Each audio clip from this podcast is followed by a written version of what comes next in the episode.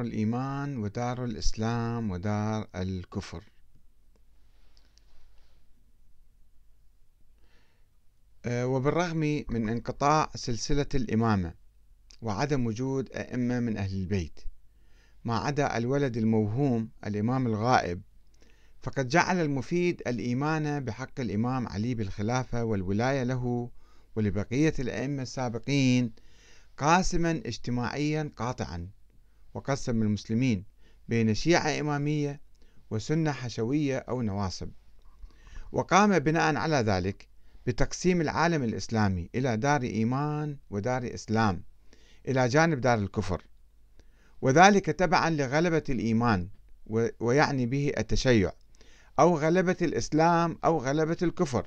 وقال كل سقع من بلاد الإسلام كثر أهله أو قل عددهم ظهرت فيه شرائع الإسلام والقول بإمامة آل محمد عليهم السلام فهو دار إسلام ودار إيمان.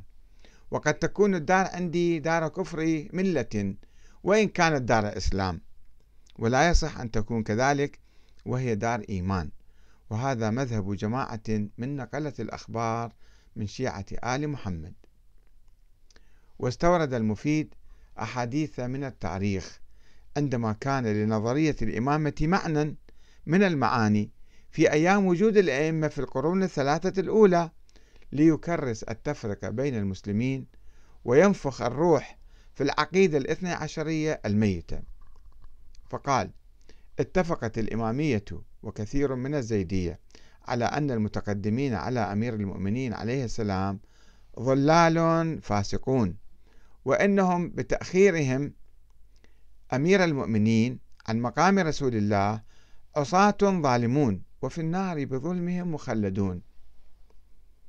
وروى بدون سند كعادته عن الحسين بن علي قال رسول الله صلى الله عليه وآله الزموا مودتنا أهل البيت فإنه من لقي الله وهو يحبنا دخل الجنة بشفاعتنا. والذي نفسي بيده لا ينتفع عبد بعمله إلا بمعرفتنا. وروى عن الحسن بن زياد العطار قال دخلت على أبي عبد الله وعرضت عليه ديني وقلت أشهد أن عليا إمام بعد رسول الله فرض طاعته ومن شك فيه كان ضالا ومن جحده كان كافرا وأشهد أنك بمنزلة الحسن والحسين ومن تقدم من الأئمة. وقال المفيد اتفقت الإمامية على أن من أنكر إمامة أحد الأئمة وجحد ما أوجبه الله تعالى من فرض الطاعة فهو كافر ضال مستحق للخلود في النار. وخصص في كتاب المقنعة كتاب الفقه هذا آه، بابا فيما يجب من ولاية أولياء الله في الدين وعداوة أعدائه الفاسقين. وقال إن ولاية أولياء الله تعالى مفترضة وبها قوام الإيمان وعداوة أعدائه واجبة على كل حال.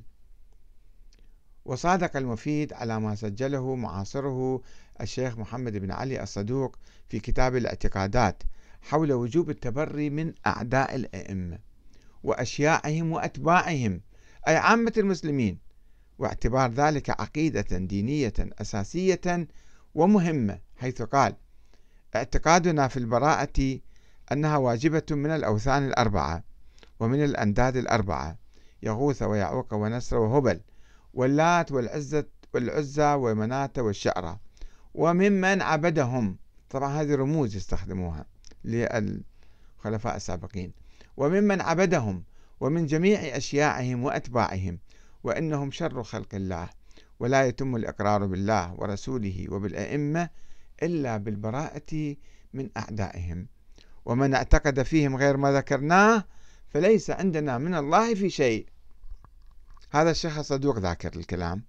الشيخ المفيد يؤيده بذلك فيقول اعتقادنا فيهم أنهم ملعونون والبراءة منهم واجبة. قال تعالى وما للظالمين من أنصار. وقال تعالى ومن أظلم ممن افترى. قال ابن عباس في تفسير هذه الآية إن سبيل الله في هذا الموضع علي بن أبي طالب. والأئمة في كتاب الله تعالى إمامان. إمام هدى وإمام ضلالة. ولما نزلت هذه الآية واتقوا فتنة لا تصيبن الذين ظلموا منكم خاصة قال النبي من ظلم عليا مقعدي هذا بعد وفاتي فكأنما جحد نبوتي ونبوة الأنبياء قبلي ومن تولى ظالما فهو ظالم. وقال النبي من جحد عليا إمامته بعدي فقد جحد نبوتي ومن جحد نبوتي فقد جحد الله ربوبيته. وقال لعلي أنت المظلوم بعدي من ظلمك فقد ظلمني. واعتقادنا في من جحد إمامة أمير المؤمنين والأئمة من بعده أنه بمنزلة من جحد نبوة جميع الأنبياء. وقال الصادق المنكر لآخرنا كالمنكر لأولنا. ومن شك في كفر أعدائنا والظالمين لنا فهو كافر. وروى المفيد عن أبي سعيد الخدري قال قال رسول الله صلى الله عليه وآله معاشر الناس أحبوا عليا فإن لحمه لحمي ودمه دمي. لعن الله أقواما من أمتي ضيعوا فيه عهدي ونسوا فيه وصيتي. ما لهم عند الله من خلاق. وأورد المفيد في كتاب المقنعة أيضا زيارة للسيدة فاطمة الزهراء. تتضمن اللعن على ظالميها وهي كما يلي السلام عليك أيتها البتول الشهيدة. لعن الله من ظلمك ومنعك حقك. ودفعك عن إرثك. لعن الله من كذبك وأعنتك وغصصك بريقك وأدخل الذل بيتك. ولعن الله أشياعهم وألحقهم بدرك الجحيم. صلى الله عليك وعلى أبيك وبعلك وولدك الأئمة الراشدين. وأورد زيارة أخرى لقبر أمير المؤمنين. جاء في مقدمها. قال الصادق من ترك زيارة أمير المؤمنين لم ينظر الله إليه. ألا تزورون من تزوره الملائكة والنبيون إن أمير المؤمنين أفضل من كل الأئمة لهم مثل ثواب أعمالهم. أنا أختصر الزيارة يقول فيها السلام عليك يا حجة الله السلام عليك يا سيد الوصيين السلام عليك يا خليفة رسول رب العالمين. لعن الله من خالفك ولعن الله من قتلك ولعن الله من بلغه ذلك فرضي به. السلام عليك يا وصي الأوصياء. ووارث علم الأنبياء. أتيتك زائرا عارفا بحقك مواليا لأوليائك معاديا لأعدائك فاشفع لي عند ربك. كما أورد زيارات أخرى وهي الزيارات التي تقرأ عند قبور الأئمة. لقبور الأئمة تتضمن معاني الغلو في الأئمة والبراءة واللعن لأعدائهم كما في هذه الزيارة. السلام عليكم يا خزان علم الله. وحفظة سره وتراجمة وحيه.